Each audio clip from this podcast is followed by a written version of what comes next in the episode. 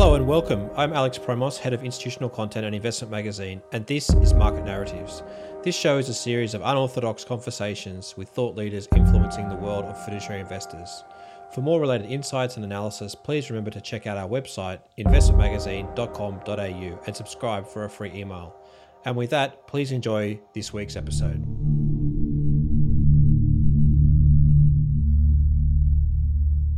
Today I'm joined by Alex Kateb who is the founder and chairman of the Multipolarity Report. Alex, welcome. Hello, Alex. Nice to talk to you. So let's get a bit of a background firstly on yourself and how did you come to be so interested in geopolitics? Yeah, sure. Well, I have a background in uh, economic and political science. And over the years, I have uh, been working at uh, financial institutions in research uh, positions. And I came to be interested uh, into the uh, interaction between economics and geopolitics, because this is one of the blind spots that are often overlooked by investors and decision makers.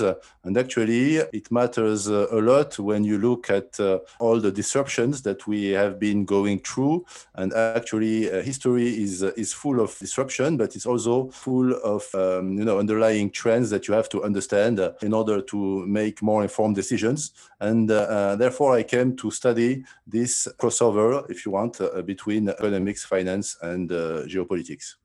So, as you look at the three key areas of economics, finance, and geopolitics, how do how do you use that framework? You know, what are the key, I guess, factors that you use when you're starting to think about you know, the world more broadly? Do you look at then regions? Do you look at key superpowers? What are the key factors that you look into?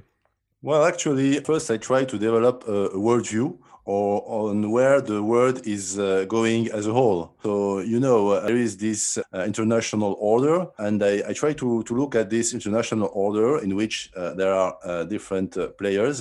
There are large players, there are small players, large economies, small economies, and there are interactions between all these economies. There are macro interactions from trade and financial flows, but there are also geopolitical interactions with different alliances and counter alliances and I try to look at the big picture first, uh, and then I try to dig uh, deeper into a specific uh, you know region or sector, taking into account this overall picture and these macro dynamics. We sit at a very interesting time in the world today where we're literally hours away from a transition of power from from the Trump administration to the Biden administration. How much do you see as as politics playing a role in terms of these world powers? You know, does it matter who the actual person is, or is it the bureaucracy that sits within these countries? Well, no, Alex, I would be tempted to say yes and no, actually, because indeed it matters on the individual level. You have different personalities with somewhat different agendas but uh, you also have these strong bureaucracies uh, that have own internal dynamic. Uh, now, I was reading uh, one uh, book uh, written by Karl Marx a few days ago, in which he was alluding to the fact that, for example, the United States and the United Kingdom were the, the, the last countries really to have this all encompassing bureaucracies. It came at the end of the 19th century whereas for France uh, and uh, Germany and other countries, it was more uh, ancient. And therefore, you can see that these bureaucracies have over, over the time developed their own agenda. And uh, you can see it in the US where you have some agencies uh, which, uh, like the, the Trade Department, like the Department of State, that, they have their own agendas and they are moving these agendas, whoever is at the White House. Uh, and uh, in this regard, for example, the, the China-US relationship uh, is very much uh, shaped by, by these different uh, approaches from one agency to the other on, on different uh, topics, from human rights, for example, the, the Uyghur matter, or in trade, where you have this entity list with the Chinese entities that are forbidden from interactions with US investors and companies. And this is all related to bureaucracy not as much as it is related to the political leadership, uh, which uh, will put uh, more or less pressure on this administration and will try to move them in some direction. But overall, I think there is, as you say, this internal logic of bureaucracies. Look, it's interesting when you when you're taking a, a world view. A lot of focus, particularly of, of recent times, has been between the US and and also the EU as a bloc. Probably about five years ago, there was a huge focus on the BRICS, the Brazil, Russia, India, and China as a as a group. And now it seems right. like all the focus is on China, EU, and, Europe, including also the UK and the US. How much do you think that the, the other BRICS, you know, ex China and emerging markets, still play a, a role in, in sort of the world dynamics? Well, I think they, they, they really do because, uh, and this is one of the core tenets of my framework and my research, the, the multipolarity project. The word multipolarity stands uh, for this diversity of players which all have an influence on the system. And um, uh, yes, China is a disproportionate uh, member of the BRICS, for example, and we are now talking a lot about China. But if you are looking uh, to India, for example, India has more people than China, and uh, it has been growing at Chinese rates uh, over the last 20 years. It is replicating what China did actually 30 years ago. And therefore, we can see a, a shift shift of uh, you know uh, influence in the future with a country like uh, India regaining some weight against China. Um, and you have also the other uh, BRICS uh, like Russia and Brazil, also South Africa to a lesser extent. But these are, you know, attraction powers in their own regions, and and they have the capacity to literally, you know, organize their, uh, regions around them. And I think it is relevant now more than ever because we are moving to this uh, new globalization phase. It's not a deglobalization, but it's a globalization that is organized around a few major powers, uh, which, you know, kind of attract all the countries around them. And sometimes you have battles of influence. Uh, but uh, overall, I think we are really moving in that direction now. One one area we haven't talked about, and that's the the Arab economies in, in the MENA region. You know, right. there's been a lot of a lot of talk about that region, particularly around some of the peace deals that have been done over the last few months um, with the Trump administration. Curious to get your thoughts around how the Arab world is changing and its role in the in the broader uh, world Yes, thank you, Alex. Well, you know, I, I have written a book on this uh, topic, which was uh, the forward from uh, former uh, General Director Pascal Lamy, who is also very interested in this region. And basically, uh, I, I, have uh, seen many changes happening in this particular region of the world. And it, it all started basically after the oil price collapse in 2014, 2015, where this, the major powers in this region started to implement reforms reforms. We have seen it in Saudi Arabia, with the rise of the new generation to power with uh, Prince uh, Mohammed bin Salman and uh, technocracy or bureaucracy around him. And he's trying to impulse some new reform and to modernize the economy.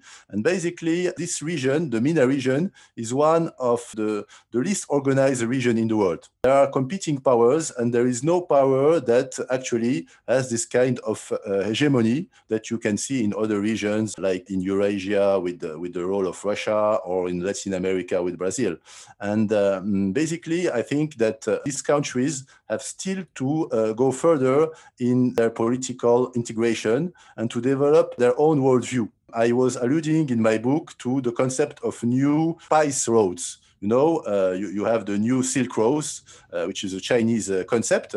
But um, if you look at history, you have to remember that all these Silk Roads actually were also spice roads and were connecting basically Southeast Asia and East Asia to the Middle East and to Europe. And the Middle East played a, a, central role in that regard. And I was advocating in my book, in a way, to revive these Silk Roads, uh, uh, which at the time led to tremendous advances in technology, in uh, economic power, and, uh, and so on. I'm curious as as you as you talk about these areas and these new Silk Roads or, or spice roads as you turn it as you as you term it. How much does geography then uh, play a role in, in sort of this relative strength of, of these these countries? Well, geography is a key driver of both of the these countries' strengths and uh, weaknesses. And in terms of connectivity, it's obvious because, for example, the MENA region is at the center of the old world. And therefore, it was a, a central hub uh, connecting all these uh, regions, Africa, Europe, and Asia together. It lost a bit of this centrality following the Atlantic age, but, but now it's regaining it with uh, Asia uh, becoming the, the new center of, uh, of economic uh, power in the world, really.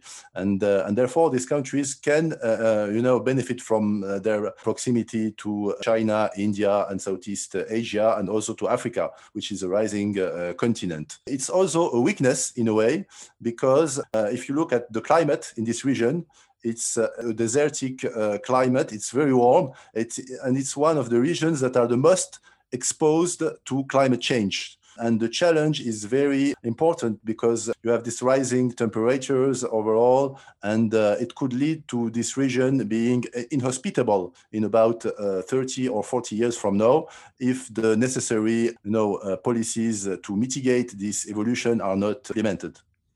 It's it's definitely a huge challenge for them, and, and also for them and their way of way of life. You've seen in the Saudi Arabian, um, you know, the government they've put huge pressure on transforming their economy away from oil. You can't just move millions of people though, so these places are going to need to really come up with some new ideas to totally transform where they live and, and how they live in their current surroundings. Exactly. You can see uh, that in the energy sector, for example, where you have these renewable uh, energy programs uh, with uh, very uh, high ambitions to turn these uh, countries like Saudi Arabia, the UAE, Egypt into energy hubs. But you also have to take into account the political dynamics on the ground and the economic realities, which really put a brake on these initiatives. So we will see how this will play out and if the, the leadership, the political leadership and the political will really to advance this agenda is strong enough to overcome uh, these uh, hurdles. That's a great place to transition to to politics and, and political will and, and, investments. You know, most of the the listeners to this podcast are from the institutional investment space, and right. and politics is becoming more and more of a, of an issue, particularly as number of organi- uh, number of countries have uh, become more focused on their nationhood and their sovereignty. How do you think about those sort of power struggles that are that are playing out um, across many countries around the world today? Well, it's, it's interesting to see that you have these political struggles uh, everywhere, both in the advanced uh, countries, so to say, and in the emerging or developing world. From the, you know, the Occupy Wall Street uh, movement uh, in uh, 2008 to the Arab Spring, uh, down to the, the instability that we see uh, now in many parts of Africa, for example, Eurasia. We can see that the world is really boiling, so to say, and this instability is also related to the inequality. This, you know, inequality debate, it's, it's, it's here. And uh, we have seen it uh, grow and grow over the years uh, because the economic model basically of globalization is based first on large companies and shareholders' interests. And in this approach, you know, the workers, the citizens uh, are not or, or, were not central in these in corporate boardrooms uh, and even in political circles. And now we, we see a backlash uh, against that movement that was basically initiated in the 1990s. And now we see this uh, calls for more equality, for more social justice. And in a way, you can see it also in the US election, where you, you, you have this uh, shift back and forth between grassroots and the elites uh, and uh, this polarization between uh, two uh, you know, groups.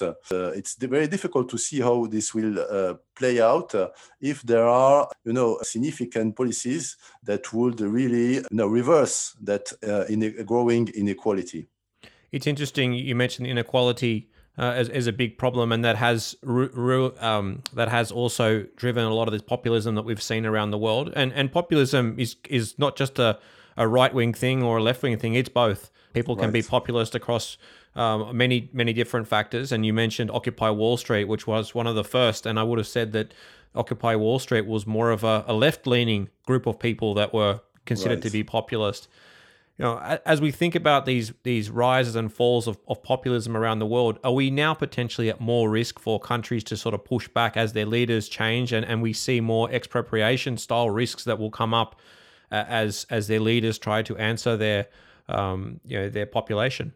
Definitely, I think you're right because one of the easiest way to answer to this uh, call for equality, equity and equality, uh, actually, for the leaders, it is to push the uh, nationalist agenda, and uh, because it, it's easier you know that to, to accuse uh, some somebody a foreign power from your to be responsible uh, of your problems of your or social you know intricate reality then really to take the, the steps uh, to redistribute uh, wealth and uh, and therefore I think that this is what what we are seeing in the United States. The the, the Trump uh, you know uh, mandate was a, a kind of uh, wake up call to this uh, reality, but it it stays with us even if Trump is gone. And in China as well, you you you have seen this slowdown in growth very significant slowdown in growth over the last 10 years, so to say, or five years. And, and now uh, the leadership, you know, uh, tries to move the debate from uh, growth to China's leadership in the world.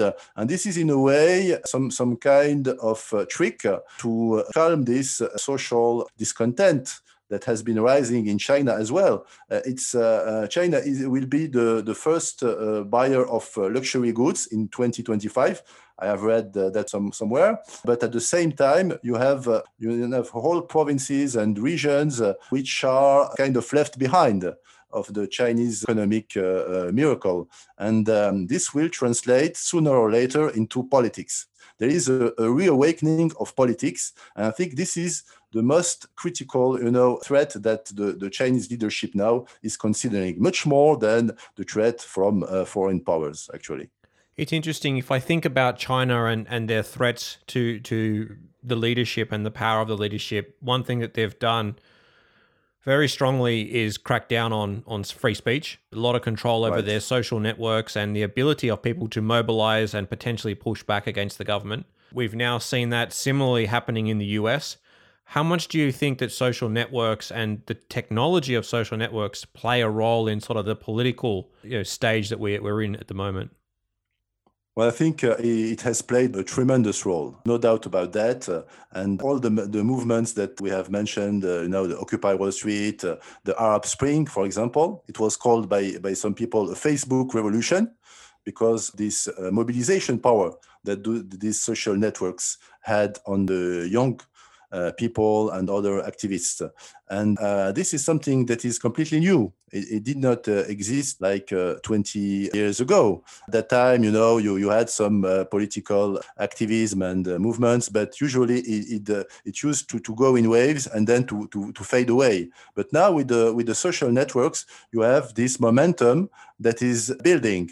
And you can see that there is an attempt to control these social networks now and maybe even to, to censor them in a way, because the, the elites are not pleased with that. It's not uh, populist to say that, it's, it's a reality. And um, I think there will be a, a, new generation of actually of social networks and uh, technologies that, that will overcome this attempt to, to censor free speech. We have seen it with, uh, with Parler, for example, which was kind of put down by its uh, internet provider. But now Parler has uh, found alternative ways to go around these, uh, these uh, measures and to revive its, you know, its space. And if you look at, for example, cryptocurrencies, uh, it's also uh, an alternative economic reality that is being developed and that tries to overcome all the restrictions that the states like to put on the movement of capital, of people, and of uh, ideas.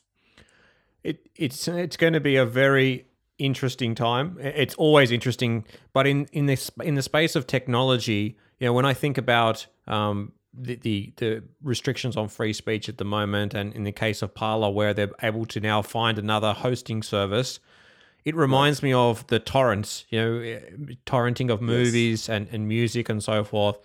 It was almost like whack a mole. You you hit it one place, it pops up another place. You know, it's constantly evolving, and the technology gets stronger all the time. Likewise, we've seen with WhatsApp, they decide they're going to uh, start to impact on people's privacy, and we've seen a huge swarm of people moving to to Signal and to Telegram as alternate exactly. services. So the people are, I think, starting to wake up. It's been spe- specifically in the Western world. You know, I speak from Australia. It's been a very good time. We've had right. 30, 40 years of really economic unprecedented growth. um, and people I yes. think have been pretty apathetic. But as the pressure comes and the inequality comes, uh, there's more and more challenges for the young people to get ahead. And I think that's the real danger right. where you're seeing these restrictions on free speech because the young people feel more agitated and they're losing the ability to communicate. Do you feel there's a, a difference between the types of young people that are growing up in the Western world versus maybe some of the you know, developing countries, the emerging market areas where people are much more willing to change and much more driven to change their, their economies?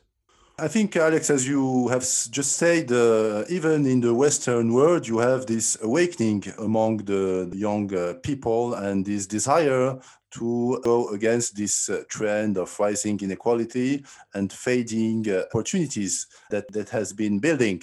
And the young people now see it more than ever. The internet and the social media, the world is much more connected uh, than before. And I think that uh, there, there will be this uh, return to more polarization, but in a, in a way, it's a good thing, I think polarization. It means that uh, you, you have competing political proposals, uh, and uh, this is uh, what democracy is all about, is to choose the proposals that fit the majority and, uh, and accommodate the, the needs of the different groups. And uh, for some time, this was completely sedated in a way. the roaring 1990s and then, then the 2Ks up till the, the great financial crisis. And there, I think the people started to wake up. And now with the pandemic, I think it's even more the case because the people see the power of the, the, the of big tech. They see the, the, the power of the governments that uh, put all these restrictions in place, which are for most of them for good reasons. But they see the, the, the people see how this impacts their freedom, how this impacts uh, their opportunities as well, and they want to have uh, their say in that. They, they don't want some bureaucrat to decide in a corner on their future. And I think it's a positive thing overall. How much do you feel that that the indebtedness, particularly of, of the Western world, in terms of the people more more predominantly, are restricted from speaking out because they are so paranoid about their job and the the debt load that they have versus again some of the developing countries where they don't have uh, such such these heavy debt loads where they're restricted almost to to speak out. Well, I think it's it's it's right to say that in these developing countries, uh, um, most of the people, especially the young people, have nothing to lose.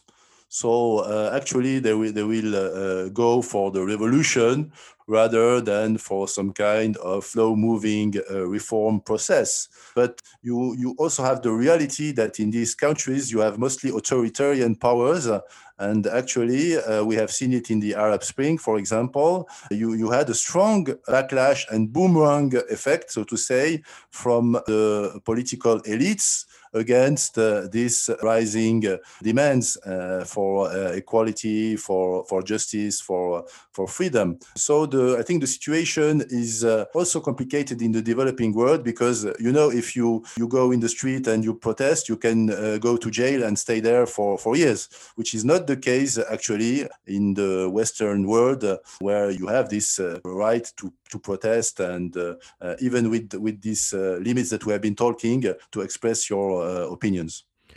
As as we talk to institutional investors, you know, as the broad audience here, many of them are starting to look towards China as an investment opportunity. Other emerging markets, right. I know many have been looking even at India and Brazil. What are some of the blind spots that you mentioned at the start in terms of as you invest in these particular regions, what should they really be looking out for? Well, I think the first thing to look at is the, the political dynamics and, uh, and the social realities on the grounds in this country, uh, which eventually will translate into some kind of disruptions. And this is what we call, you know, there is a, a, a French school of, uh, of foresight. This is what we call the weak signals. And you have to pay attention to these weak signals in China, you have this rising uh, inequality. You have also the fact that people, the young generation, is much more educated, it's much more urbanized, and they have their demands for political participation, which is much stronger than the previous generations. So I think we are heading uh, for some problems uh, in that regard. And I think the, the Communist Party of China has some, some headaches to manage because if they don't accept to evolve their their uh, ways of uh, thinking, uh, their and and to share power, eventually they will have to share uh, their their political power. I think this uh, could really lead some to some kind of implosion and this is a risk for investors who are putting money in these countries, uh, which are uh, not uh, completely transparent and where you cannot really predict what the leadership will, will do in the next 10 to 20 years. I think this is the time horizon you have to consider, especially if you are an institutional investor putting your money over the long term in some company or in some country. It's interesting because you don't even need a, war to create a, a, stranded asset or a depreciated asset. There could be a situation where there's pressure from the government that almost uh, restricts access to your your asset or it gets expropriated, for example. And these things happen overnight. Yes, indeed. Uh, it happens in all government, but the, the difference in in those authoritarian countries and, and political system is that uh, it, it is very brutal. And uh, from from one day to the other, you have uh, the CEO of that company that uh, you know disappears from uh, public sight, and the, the the states can do and undo fortunes literally from one day to the other which is uh, less the case in the you know the established uh, democracies. But even in in these established democracies, uh, you have this regulatory risk that is uh, important when you have the shifts in technology and shifts uh, in the global risk outlook. For example, climate change is really a key driver of uh, regulatory change now. And you were mentioning stranded assets. it's clear that all the oil and gas, the, the fossil fuel assets, at some time will become stranded assets. Nobody really knows when it will happen, but we are sure that it will happen. And uh, all the developments in EV and so on are leading uh, us in that direction. So you have to really consider if you are uh, looking uh, to make an opportunistic bet on the short term, for example, on the rebound of oil prices in the short term, which I think will be the case, or if you are looking at the longer term, where you have this transition to other uh, realities and you have this regulatory risk, which can from one day to the other say, okay, now all the electric, all the vehicles that are sold in the country must be uh, electric uh, vehicles in, in one year or two years from now and this creates uh, huge uh, shocks. And this is only one of the most obvious uh, examples, but you, you have that in, in other uh, areas uh, as well. Three probably key areas of, of, geopolitical tension of late has been gold, oil, and, and now becoming Bitcoin because of its power to ultimately create money as well. We, you talked on right. a little bit about Bitcoin to start with. What what do you see as the role of oil? I know you mentioned that it's going to face challenges because of the EV revolution and, and more and more alternate uh, ways of, of generating power. What do you see as the role of oil going forward and, and also with, with the importance of gold in terms of the geopolitical system and the backing of, of gold as, as money? Right. Well, I think oil uh, will be mostly used as a feedstock for the petrochemical uh, industries in in 20 years uh, from now. Beyond um, oil, uh, you know, uh, you have to look at natural gas, for example, which is which I, I think actually has a much more important role to play in that transition for realistic reasons, because we cannot uh, jump from day one from a system that is based on fossil fuels predominantly still today to a world economy that is based on some kind of uh, miracle renewable energies that are yet to be invented, even on today's renewable energies.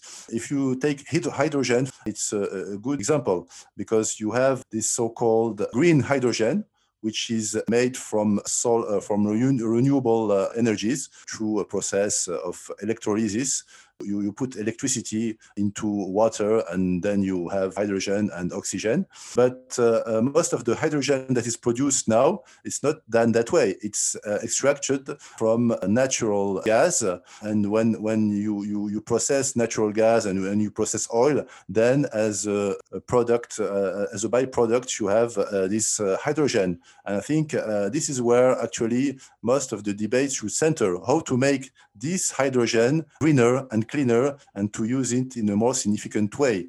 Um, and this is the, the, the, concept of blue hydrogen. So you have to compensate your carbon emissions. But I think these, these are really the key points that should be considered in a realistic uh, way. for example. As uh, regarding Bitcoin, I think uh, it's still a very novel uh, technology. I'm quite a bit uh, puzzled by the speculative uh, rally that we are seeing uh, right now, because let's face it, when Bitcoin is at forty thousand dollar, what what can you do with that? You know, it's not a currency, obviously. It's it's not fungible. It's not something that that can be divided in small amounts to make transactions with them. So it's a kind of you know supercharged version of a wealth uh, store device, uh, but it's very volatile. And, uh, and therefore, I think that we have to look beyond Bitcoin to all the technologies and all the, the crypto assets that are being developed. Uh, personally, I like more something like Ether, which has really very uh, practical, uh, you know, use cases. as it is the, it could completely rewrite the global economy through these smart contracts you know, physical contracts require uh, a lot of paperwork and so on. With uh, Ether and other related technologies, you have these smart contracts which can entirely reconstruct uh, uh whole supply chains and uh, contractual relations between sellers and buyers. And I think this is a very promising technology to look at. And gold? Well, gold, there are always gold bugs, and I think there will be because it's uh, it's something that is really fascinating mankind uh, from the beginning. it has this capacity, stay uh, as it is for you know uh, thousands of years, and uh, this puts it apart from from other metals uh, and other kind of commodities. also, it's it's not it's not manipulated by political attempts to tweak the value of money, as we see with the fiat currencies. So actually, I think it's a reasonable asset, uh, especially when you have these uh, rising risks of political polarization and the fact that money is being debased by the central banks. Uh, and, uh, and therefore, when you eventually will, will start to see this inflation rising, perhaps in a way that we have not seen for decades, then I think gold will really, you know, recover some of, of its uh, shine, uh, so to say. And therefore, it's uh, I think it's an interesting asset to consider, even uh, in small uh, proportions in your portfolio. That's a perfect setup for my final question, which is the power of the US dollar. We've always talked about sort of the, the hegemony that comes with various currencies and the different uh, stages through history where there's been the pound um, that was along a long uh, has a long history of, being one of the most dominant currencies. We've moved to the, the US dollar of late. What's your thoughts on, on the US dollar um, for the next 10, 20 years, and, and what would be the likely challenger? Sure. Well, I think, you know, there have been this uh, talk about the decline of the dollar, uh, the replacement of the dollar by uh, alternative currencies. But so far, we see that the US uh, capital markets are the deepest uh, in the world. Uh, and uh, dollar is the currency of choice for trade transactions and financial transactions.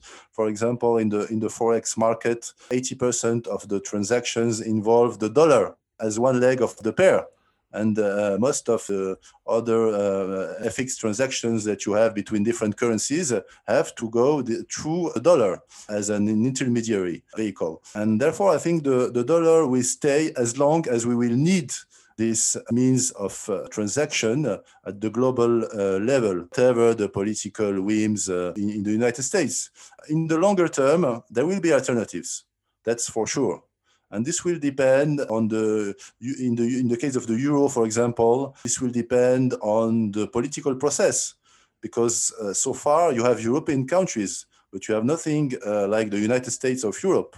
If at some point we will move in that direction and if euro will be considered as a very uh, stable and uh, store of, uh, of value and the means of transactions, then the euro will gain much uh, more weight uh, actually than it has uh, today. Then you have the Chinese yuan, the, the renminbi, which has its own challenges as China is still quite closed economy when we, we talk of finance and financial flows. And um, the, the leadership will have at some point to accept to lose control over you know the money uh, flowing back and forth uh, in the country.